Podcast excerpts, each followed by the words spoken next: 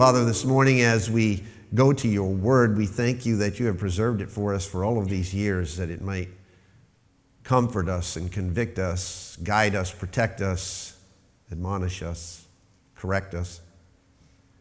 Set us on the path that you have decided that we should go, that your will might be done on earth as it is in heaven. And I ask you, Lord, to open our eyes to it today. Give us a vision of what you desire for your church and for each of us individually, that we may follow strongly in the steps of our Rabbi, Jesus Christ. For I ask it in his precious name. Amen.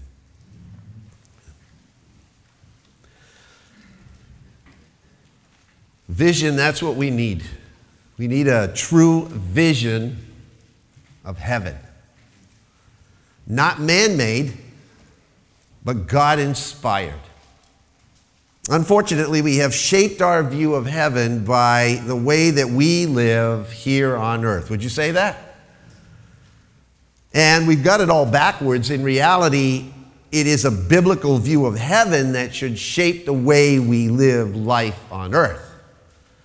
Otherwise, the reality of heaven is of no earthly good at all. It changes nothing.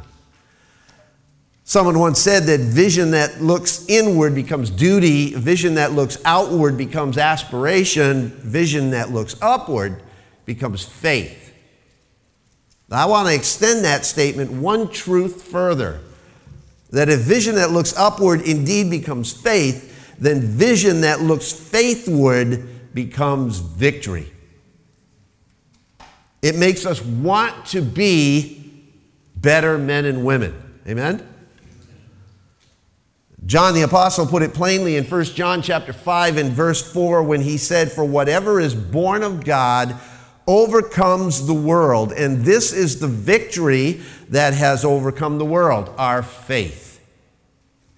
In other words, if our vision is continually aimed toward heaven and upon the God who lives there, our growing faith will become noticeable. You following that? And it will be noticeable in the form of increasing resistance over this world's pull on us.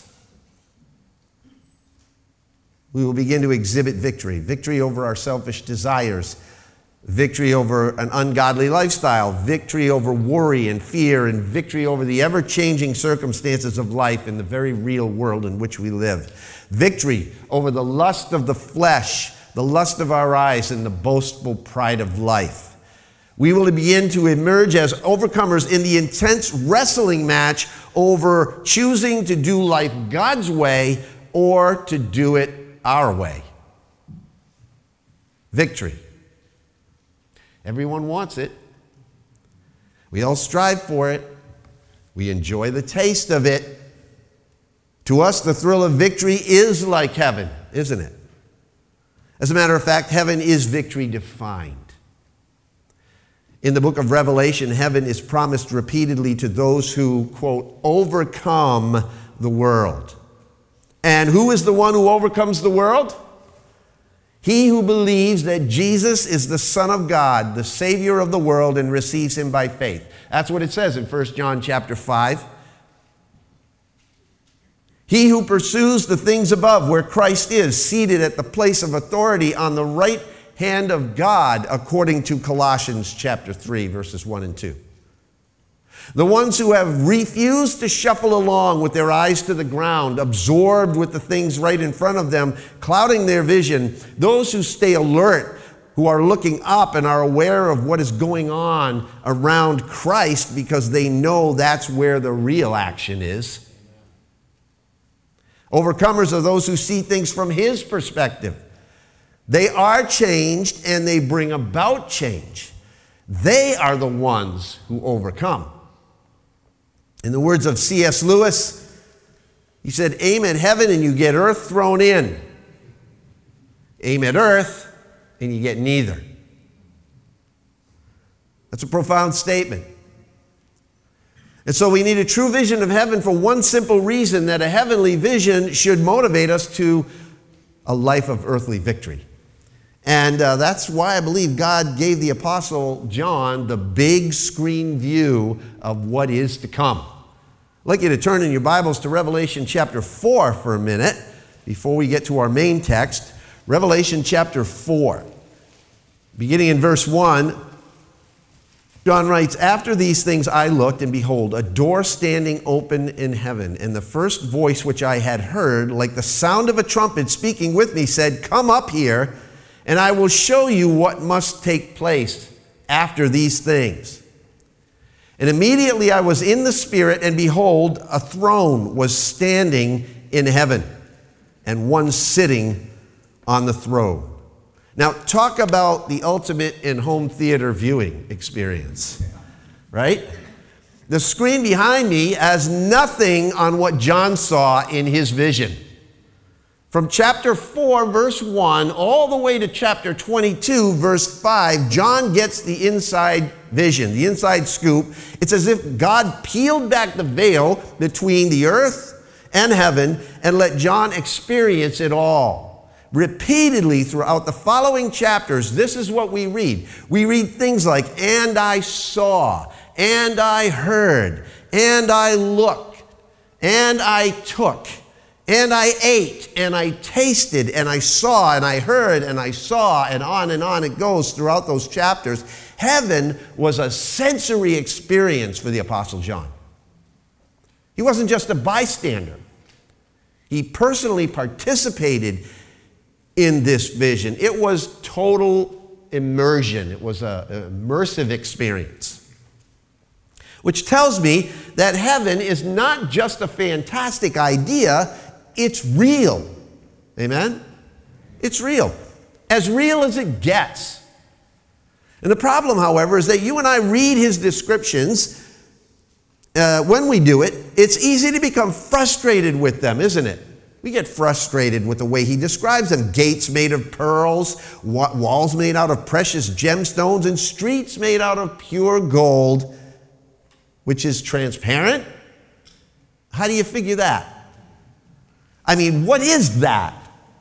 I get the impression that John was as frustrated trying to describe what he was viewing as we are trying to imagine it. He was attempting to describe heaven with earthly terms, and it was nearly impossible. So don't get too hung up on the metaphors, okay? When you wonder what on earth is heaven like, remember, in reality, there is nothing on earth like heaven. John did the best that he could using earthly terms under the inspiration of the Holy Spirit. Yet I'm convinced that God left us this vision specifically for practical reasons, so that we might be moved to live a life that counts for something, a life that is changed and influences change in others, a life that overcomes the junk we experience in the world and turns it into something that glorifies God because this life is not as good as it gets. I hope you believe that. At the end of the book, the angel said to John in Revelation chapter 22, beginning in verse 6, These words are true and can be trusted.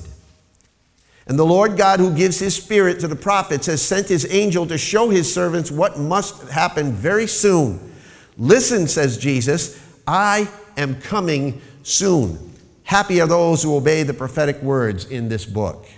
And then in verse 10, he said to me, Do not keep the prophetic words of this book a secret, because the time is near when all this will happen. Whoever is evil must go on doing evil. Whoever is filthy must go on being filthy whoever is good must go on doing good, and whoever is holy must go on being holy. Now, a vision of heaven should motivate us toward victorious lives on earth, and John gives us that vision. Again, Revelation chapter 21. This is where we're going to camp out here this morning. So turn in your Bibles there, and let me read to you verses 1 to 8 our main text. Revelation 21, verse 1 Then I saw a new heaven and a new earth, for the first heaven and the first earth passed away, and there is no longer any sea. And I saw the holy city, New Jerusalem, coming down out of heaven from God, made ready as a bride adorned for her husband. And I heard a loud voice from the throne saying, Behold, the tabernacle of God is among men, and he will dwell among them, and they will be his people, and God himself will be among them and he will wipe away every tear from their eyes, and there will no longer be any death. There will no longer be any mourning or crying or pain. The first things have passed away. And he who sits on the throne said, Behold, I am making all things new. And he said, Write, for these words are faithful and true. And then he said to me, It is done. I'm the Alpha and the Omega, the beginning and the end, and I will give to the one who thirsts from the spring of the water of life without cost. He who overcomes will inherit these things, and I will be his God, and he will be my son. But for the cowardly, and unbelieving, and abominable, and murderers, and immoral persons, and sorcerers, and idolaters, and all liars, their part will be in the lake that burns with fire and brimstone which is the second death. Now, that vision of heaven ought to motivate us towards something. Otherwise, why in the world would God give it to John to put in the Bible for us to read today? And I think the first thing that it ought to motivate us to is we should be motivated by the picture here of a new creation. That's in verses 1 and 2.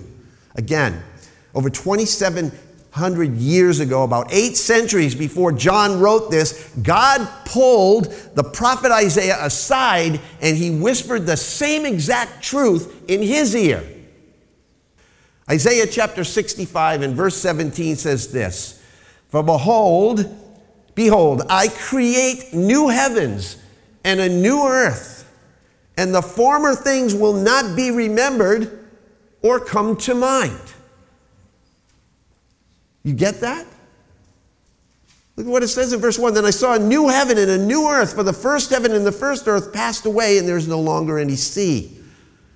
By the mouth of at least two witnesses here in the scriptures, God has confirmed that He's going to create a, a new heaven and a new earth. I think we can all agree that something new is needed. Maybe a facelift, a, rev- a renovation, a, com- a complete overhaul. Let's say that. As a matter of fact, that's exactly what John implies here in this text. The word new refers to something not only new in time, but also new in character. John's statement refers to a heaven and an earth freshly made, something unheard of, something unusual, something different in character, in mode, and in form. A heaven and an earth of a different quality. In other words, it will be a radical conversion. Again, for the first heaven and the first earth passed away, it says in verse 1. Now, there were three rabbinical views on this, three major ones. The first was that this present world will be renovated and returned to the original state after creation. The second one was that the world returns to chaos and recreated with a completely cleansed experience. And then the third one was that the world is completely destroyed and totally, a totally new creation replaces it. And this seems like it would be the most accurate translation according to this text and also to another text in 2 Peter chapter 3 verses 10 to 14. If you hold your finger in Revelation 21 and turn to 2 Peter 3, beginning in verse 10, we read these incredible words, "But the day of the Lord will come like a thief, in which the heavens will pass away with a roar, and the elements will be destroyed with intense heat, and the earth and its works will be burned up. Now, since all these things are to be destroyed in this way, what sort of people ought you to be in holy conduct and godliness? Looking for and hastening the coming of the day of God, because which, of which the heavens will be destroyed by burning, and the elements will melt with intense heat. But according to his promise, we are looking for, what is it? New heavens and a new earth in which righteousness dwells. Therefore, remember what I've told you in years gone by. What's the therefore, therefore? You look back to see what the therefore is there for. What we just said, what Peter just outlined, is the therefore. It means something. It means we ought to apply that in such a way. Therefore, beloved, since you look for these things, be diligent to be found by him in peace, spotless, and blameless. See, you see, the vision of heaven ought to motivate us to something.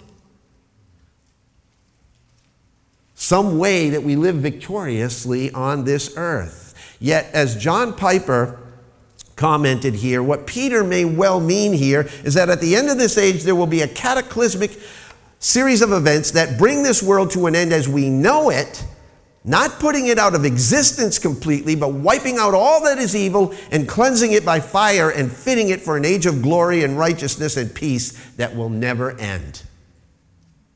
Now, whatever the definitive meaning is of, of this verse in Revelation 21, there is a radical conversion that's going to take place. Amen? Says Peter, it ought to motivate us to godly lives. A heavenly vision ought to motivate us to victory on earth. Now, Jesus said, Heaven and earth will pass away, but my words will never pass away in Matthew 24 35. The implication is this therefore, change the way you live, live according to my words, not according to this world. Okay? An amazingly small amount of information can be found about the new heaven and the new earth in Scripture. I've just given you most of it already. But notice this one major fact stated here in verse 1 of chapter 21 of Revelation is that there is no longer any sea. Does that bum you out? Didn't you picture heaven like laying on a beach somewhere with the ocean waves just coming in? I mean, that's what everybody thinks of, right?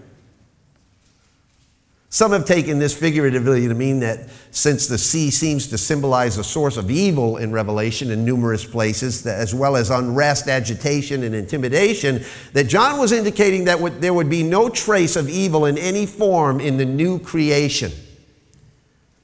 While that certainly seems plausible, there is no reason why a literal view of John's words should not be taken here. Presently, almost three quarters of the earth is covered by water, preventing it from being inhabited by people. Okay? John's vision may, I'm not saying it does, but it may indicate that the new earth will be wholly inhabitable. Again, whatever John saw was a heaven and an earth that had undergone a radical conversion from what we know it. But there is also something else about this new creation that awed him, and it's that, that it will have a beautiful complexion.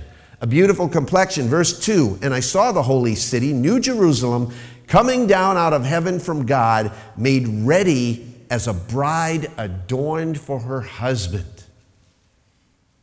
What's more beautiful than a bride.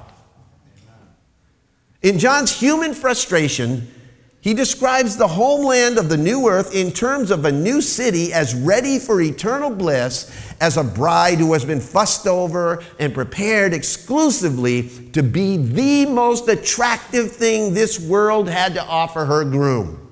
That's what John is, is seeing here. This bride city called New Jerusalem is in fact completely holy, transcendently beautiful, and impeccably pure. Unlike the old sinful Jerusalem with which John was all too familiar. That city not only rejected the bridegroom, right?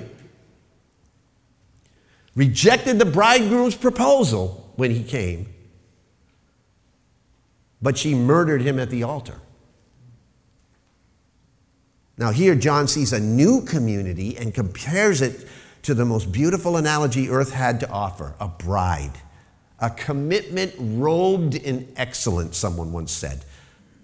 A commitment to purity, a commitment to oneness, a commitment to, to unity, a commitment to fidelity. To John, heaven, like a bride, was a vision of beauty and everything that you could possibly want. Now, you and I didn't wake up this morning to a world that could be described as a bride beautifully adorned for her husband, did we? Did we? I mean, we woke up to a world full of grief, stress, and restlessness, and confusion. And part of the world that you and I woke up to today is experiencing violence in its streets. People afraid to take the bus because it might blow up when they're on it. Another part of the world awoke to the sounds of starvation and disease. You may have woken up to a world of physical pain or spiritual devastation or emotional fallout. Every morning when I wake up, I realize that I desperately long for a different kind of place to call home, don't you? A new place one which is radically transformed and beautifully dressed, someday that place will come. It will. William M. Dyke was a young man who became blind at the young age of 10 years old. And despite his handicap, he grew to be a very intelligent, witty, and handsome young man. And while attending graduate school in England, William met the daughter of an English admiral, and the two soon became engaged. And though never having seen her, William loved her exclusively and very, very much. And shortly before the wedding, at the insistence of the admiral, William submitted to a special treatment for his loss of sight. Hoping against hope, William wanted the gauze from his eyes removed during the ceremony. And he wanted the first thing that he saw to be his wife's face. And as the bride came down the aisle, William's father started unwinding the gauze from around his head and around his eyes, still not knowing if the operation would, have, would be a success. And with the unwrapping of the last circumference, William looked into the face of his new bride and he saw her for the very first time. And he said, You are more beautiful than I ever imagined. And as she looked into those eyes, she said, realizing that they were the windows of his soul, because she had never seen through his eyes either. She exclaimed, At last! To which he answered solemnly, bowing his head, Yes, at last. My friends, we are the ones who are blind, whose eyes have been blinded but there is coming a day when our eyes, like John's, will be fully opened and we will see as we're supposed to see. And we will see the beauty of all that God has prepared for His children. And you know what I think we're going to say? At last. At last. And you and I ought to be motivated to be better men and women because of that vision of a new creation. Secondly, we should be motivated by the proclamation of a new community. Look at verses 3 and 4 of this chapter 21. And I heard a loud voice from the throne saying, Behold, the tabernacle of God is among men, and he will dwell among them, and they shall be his people, and God himself shall be among them. And he will wipe away every tear from their eyes. There'll be no longer any death, there'll be no longer any mourning or crying or pain. The first things have passed away.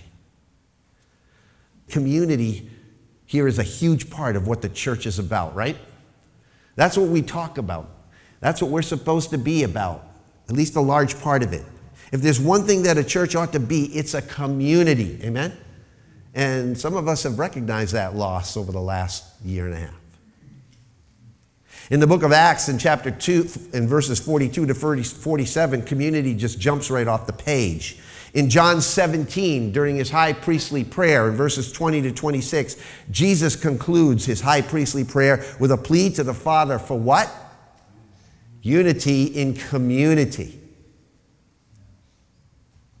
Here in Revelation 21 and 22, heaven is portrayed as a community, a city a place where mutual activity, common life, shared interests, and people who perfectly interrelate with, with God and each other dwell. Perfect community is what heaven is. Can I say that again? Perfect community is what heaven is. It's a picture of God's heart. It's who God is. The Father, the Son, and the Holy Spirit exist and function in perfect community. That's His desire for us. What is community? How would you define community? Well, someone has suggested that community is characterized by people who are radically committed to God and who irrationally love each other. It's an interesting definition. One church defined it this way, and we say this in our covenant when new members join. Community is knowing and being known, loving and being loved, serving and being served, celebrating and being celebrated. In its ultimate form, that's a pretty good picture of what heaven might be like, don't you think? Famed columnist Ann Landers once gave this picture of what true community is and what it isn't. She wrote, A man once spoke with the Lord about heaven and hell, and the Lord said to the man, Come on with me, and I will show you hell. And they entered a room where a group of people sat around a huge pot of stew. And everyone was famished and desperate and starving. Each held a spoon that reached the pot, but each spoon had a handle so much longer than their own arm that it could not be used to feed themselves. Couldn't be used to get the stew into their own mouths. So the suffering was absolutely terrible. And the Lord said, Come on now, and I will show you heaven. They entered the room, identical to the first pot of stew, group of people, same long handled spoons. But there, everyone was happy, and they were full, and they were well nourished. I don't understand, said the man. Why are they so happy here when they were miserable in the other room? Everything is exactly the same. The Lord smiled and said, It's very simple. Here they have learned to feed each other. Now you saw that one coming from a long ways away, right? Why don't we see that? If we know that to be true, why don't we see that here on earth? The Bible says that in the day when we meet Christ, we will know fully even as we are fully known. That's 1 Corinthians 13 12. And we will finally love without restraint or fear, and we will be loved completely. Revelation 22 3 says that we will serve God together. In Luke chapter 12, verse 37, surprise among surprises, says that we will even be served by Christ Himself. Can't even imagine it. And finally, when Christ judges what we did on earth for the sake of his kingdom, he will celebrate and affirm us. There's a, a, bunch of scriptures about that. But we will forever celebrate and worship him. He will be the object of our celebration and worship. See, heaven is true community. And John saw that. It's a place where we will experience personal communion with God. The tabernacle of God, it says here, is among men. We will experience an intimacy with God which is absolutely impossible in this world because of sin and death. God's tabernacle, his dwelling place, will be among people, but not only that, but he himself will dwell among us, just as it was in the beginning in Genesis 3, where Adam and Eve heard the sound of the Lord walking in the garden in the cool of the day. And the wife and the, and the man hid themselves from the presence of the Lord God among the trees of the garden. Why did they hide themselves? Sin. The first sin had taken place. They were playing hide and seek with God, but it wasn't fun and games. The only difference between Genesis 3 8 and what heaven will be like here in Revelation 21 is that we won't be playing hide and seek, will we? No need. We will be completely transparent before God and we will not be ashamed. Better than hide and seek, it will be more like what Robert Fulghum calls the game of sardines. You know that game? Robert Fulghum writes, he says, I like the game called Sardines. In Sardines, the person who is it goes and hides, and everybody goes looking for him. When you find him, you get in with him and hide there with him. Pretty soon, everybody's hiding together, all stacked up in a small space like puppies in a pile.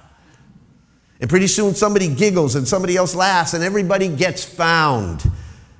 Medieval theologians even described God in hide and seek terms, calling him Deus absconditus, the God who hides himself.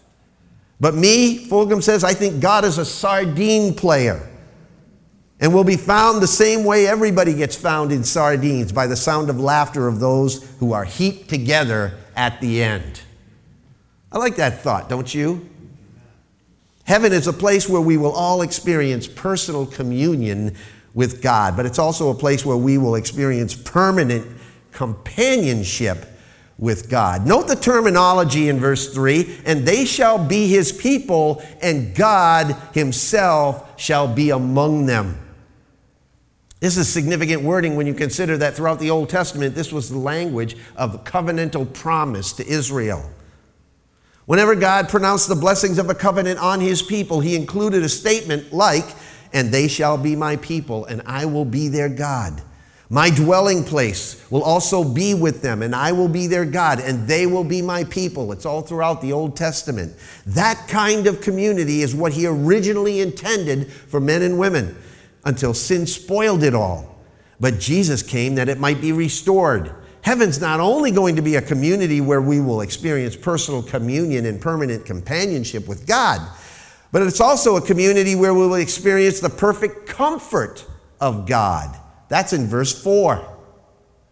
And we know these words very clearly, and we especially recite them at funerals when our loved ones have passed away especially Christian funerals. And he will wipe away every tear from their eyes, and there will be no longer any death. Oh, what a day that will be! No tears, no death, no grief, no pain, no kidding. The aged apostle John must have marveled at that thought because he had never experienced anything like that. Imagine a world with no tears. Can you imagine that? God Himself promised that He will one day wipe every single last one of them completely dry, blotted out, obliterated for all time. Remember when your mom or dad, or your older brother or sister wiped away your tears? No, all you can remember is when your older brother or sister gave you tears, right? Ever had a friend wipe away your tears? Ever had a Spouse, wipe away your tears. There's something in the touch of someone who loves us that seems to absorb all that hurt, all that fear. Friends, let me encourage you this morning with these words that someday God Himself will wipe away every tear from your eyes. God Himself. The same hands that created the universe will caress your face. Wrap your head around that. The same hands that were spiked to a beam will dry your eyes. The same touch that healed the sick will lift your head. The same hands that broke the bread will break the curse. No more graves will be dug ever again. No more caskets will be closed. No more pictures of war torn streets or orphaned children. No more news reports of terrorist attacks, earthquakes, or ethnic cleansing. No more hospitals. No more disappointments. No more arguments with friends. No more hurtful accusations. No more divorce. Can you imagine a world without any of those things? No more no more, no more. How can that be? Verse 5 tells us how. And he who sits on the throne said, Behold, I am making all things new. Right, for these words are faithful and true. So we should be motivated then to be better people because of the promise of a completely new condition. Heaven will be physically incorruptible. I remember what it was like when we moved into the parsonage next door so many years ago. It was newly built for our family, okay? No one had ever lived in it before. Everything was new new walls, new carpet, new paint. It was beautiful.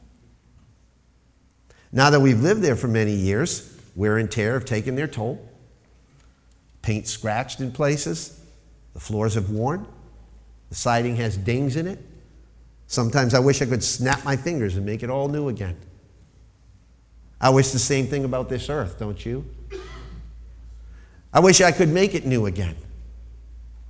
Like when it was first established, before sin entered in. I can't, you can't, but God will. Moving into heaven will be better than moving into a new home. And I know I'm, right, I'm about to move into a new home in a few, few weeks. But moving into heaven would be so much more than that. So much more. New responsibilities, new experiences, new understanding of faith, a new concept of hope, new realization of love. Heaven will be physically incorruptible. Amen? And it is biblically undeniable. Look at verse 5. Right, for these words are faithful and true. God's word is faithful and it's true and it's theologically irreversible. Verse 6. Then he said to me, It is done. Literally, you know what that means in the original? It means it has occurred. It's a done deal, my friends. Not only are these words faithful, not only are they true, but from God's point of view, they've already come to pass. It's already been done. They are as good as accomplished. And that should be motivation for us to live differently, shouldn't it? We've got to get this notion that we are citizens of this world out of our minds because we are not citizens of this world. You and I are part, if you're in Christ, you're part of another kingdom, the kingdom of God. Amen? And it is near. Jesus said, the kingdom of God is near. Carolyn Arends uh, wrote in an article in Christianity Today that in the Gospels, Jesus makes a simple proclamation with seismic implications Repent, for the kingdom of heaven is near.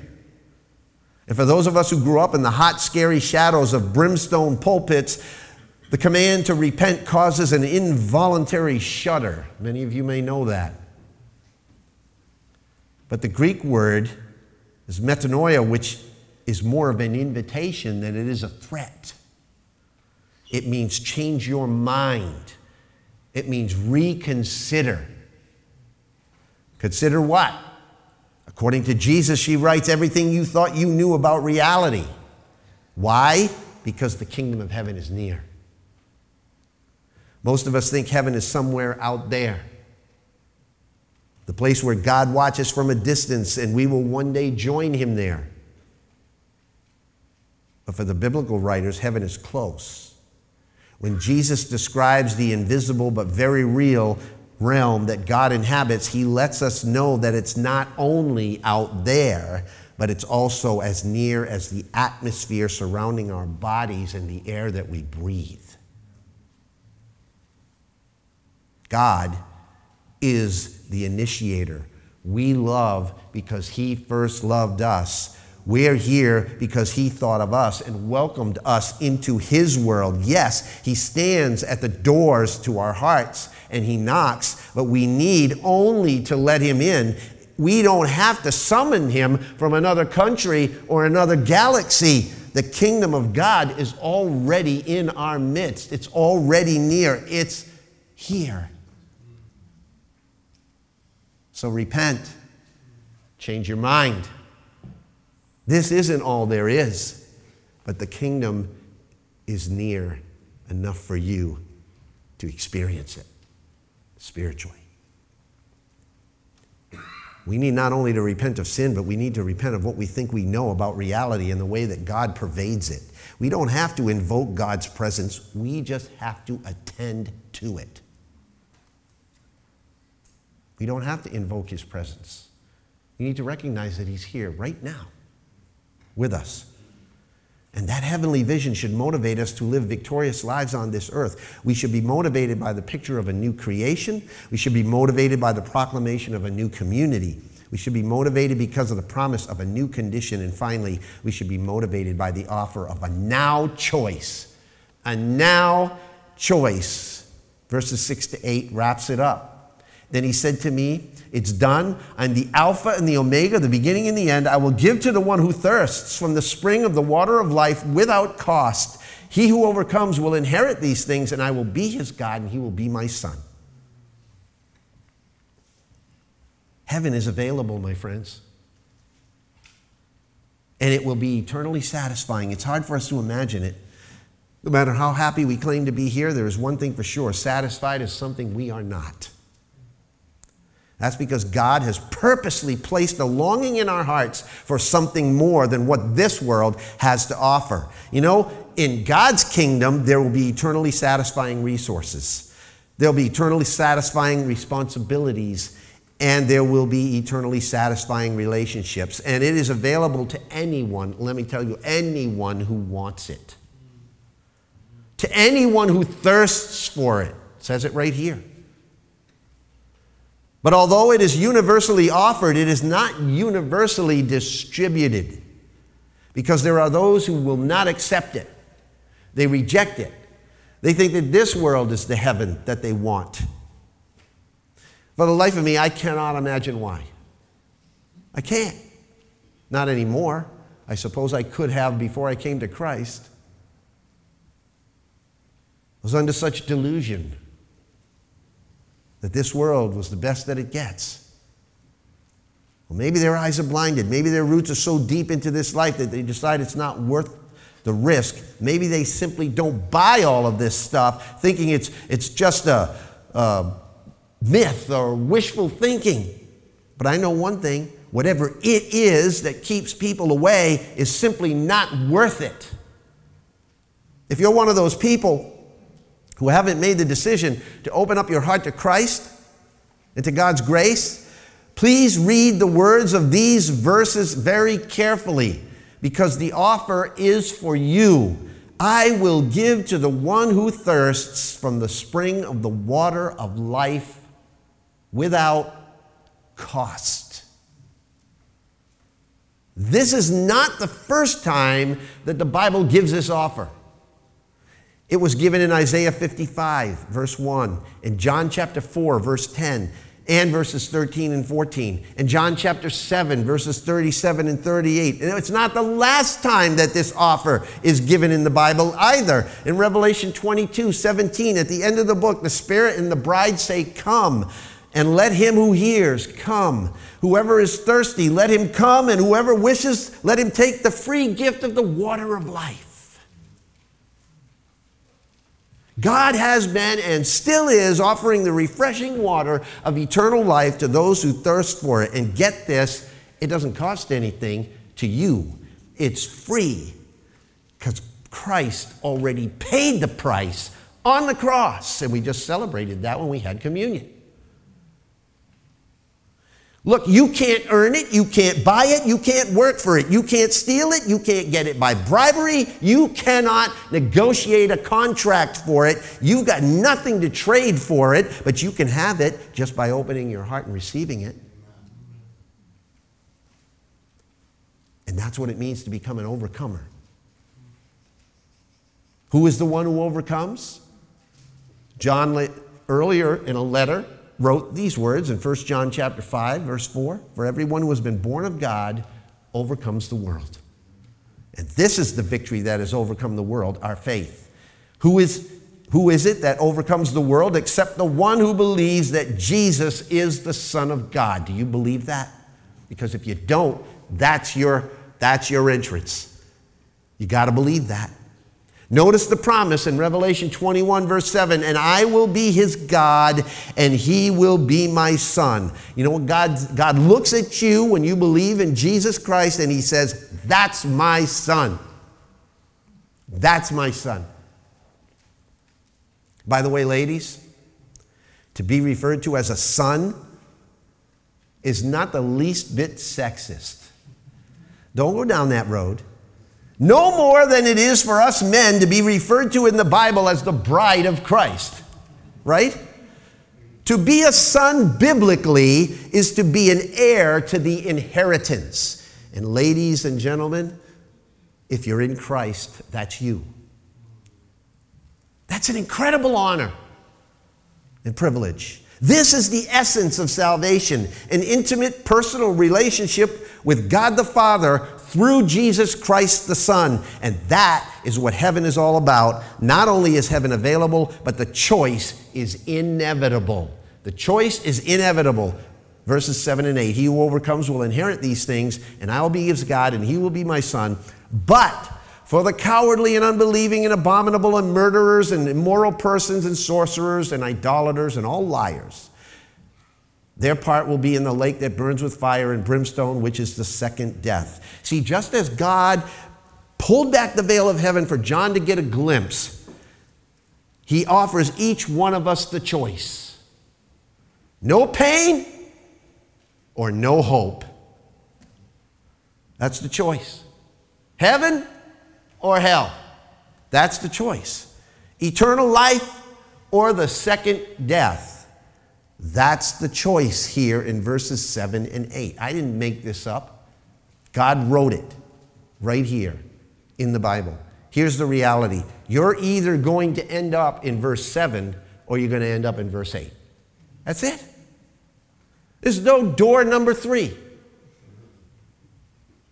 The scary thing is that you don't have to be the person that is saturated with vile, monstrous, unnatural vices, a murderer or a sorcerer or an idolater or a trafficker in sex or a liar. All you have to be, it says in verse 8, is unbelieving. That's what it says. Yes, there is a hell. And by the way of clarification, it's not the opposite of heaven. Heaven has no counterpart. Satan is not the opposite of God. God has no opposite. And God's dwelling place has no opposite. As harsh as it sounds, hell is nothing but a garbage dump. Catholic professor of philosophy Peter Kreeft once wrote these words. He says, God makes no garbage, but we do. And a good cosmos must eventually purify itself of spiritual garbage like egotism, hate, greed, cowardice, or lust. God cannot allow that garbage into heaven. And if we do not want to throw it away, if we clutch our garbage so close to us that we become that garbage, there's only one place left for us. Unquote. When my daughter was a toddler, she used to refer to that place as the fireplace. She'd say, I don't ever want to go to the fireplace, Daddy. Why in the world would anyone want to? Tell me that. Why? Let me finish with this. The acclaimed foreign film, Three Seasons, is a series of vignettes about life in post war Vietnam. I got this from Tim Keller in his book, The Prodigal God. And one of the stories is about Hai, a cyclo driver at the bicycle rickshaw, and Lan, a beautiful prostitute. Both have deep, unfulfilled desires. Hai is in love with Lan, but she's out of his price range. And Lan lives in grinding poverty and longs to live in a beautiful world of the elegant hotels where she actually works, but in which she never spends the night. She hopes that the money she makes by prostitution will be her means of escape of that poverty, but instead the work brutalizes and enslaves her. Then Hai enters a cyclo race and wins the very top prize, first place. And with the money that he wins, he brings Lan to the hotel. He pays for the night and he pays for her fee. And then to everyone's shock, he tells her he just wants to watch her fall asleep. Instead of using the power of his wealth to have sex with her, he spends it to purchase a place for her for one night in a normal world to fulfill her desire to belong. Lan finds such grace deeply troubling at first, thinking Hai has done this to control her and to manipulate her. And when it becomes apparent that he is using his power to serve rather than to use her, it begins to transform her from the inside out, making it impossible to return to that life of prostitution. Now, let me say this Jesus Christ, who had all the power in the world, saw us enslaved by the very things that we thought would free us. So he emptied himself of his glory and became a servant in Philippians chapter 2. He laid aside the infinities and the immensities of his being and, at the cost of his own life, paid the debt for our sins, purchasing us the only place our hearts can rest in his Father's house. Knowing he did this will transform us from the inside out, as Hai's selfless love did for Lan. Why wouldn't you want to offer yourself to someone like Jesus? Let's pray. Father in heaven, I'm convicted to the core about how much it cost you for my freedom in salvation. And not just mine alone, but everyone who sits in these pews and chairs and everyone who hears these words. Lord, I pray for every soul that may be in this place today or within earshot of this message, that if they have not yet received the water of life to satisfy their thirst, that by your Holy Spirit you would allow them to see clearly, Lord, the invitation that Jesus gives, that he holds out his hand, his nail pierced hand, his resurrected hand, because of his love that purchased our salvation. And may they receive that. May they take that hand and receive you as Lord in Christ. It will never be a decision that they will regret, Lord. I haven't. Never will. May you be praised and honored this day. And may we hear that someone has received you into their heart. For I pray it in Jesus' holy and precious name. And everyone agreed and said, Amen.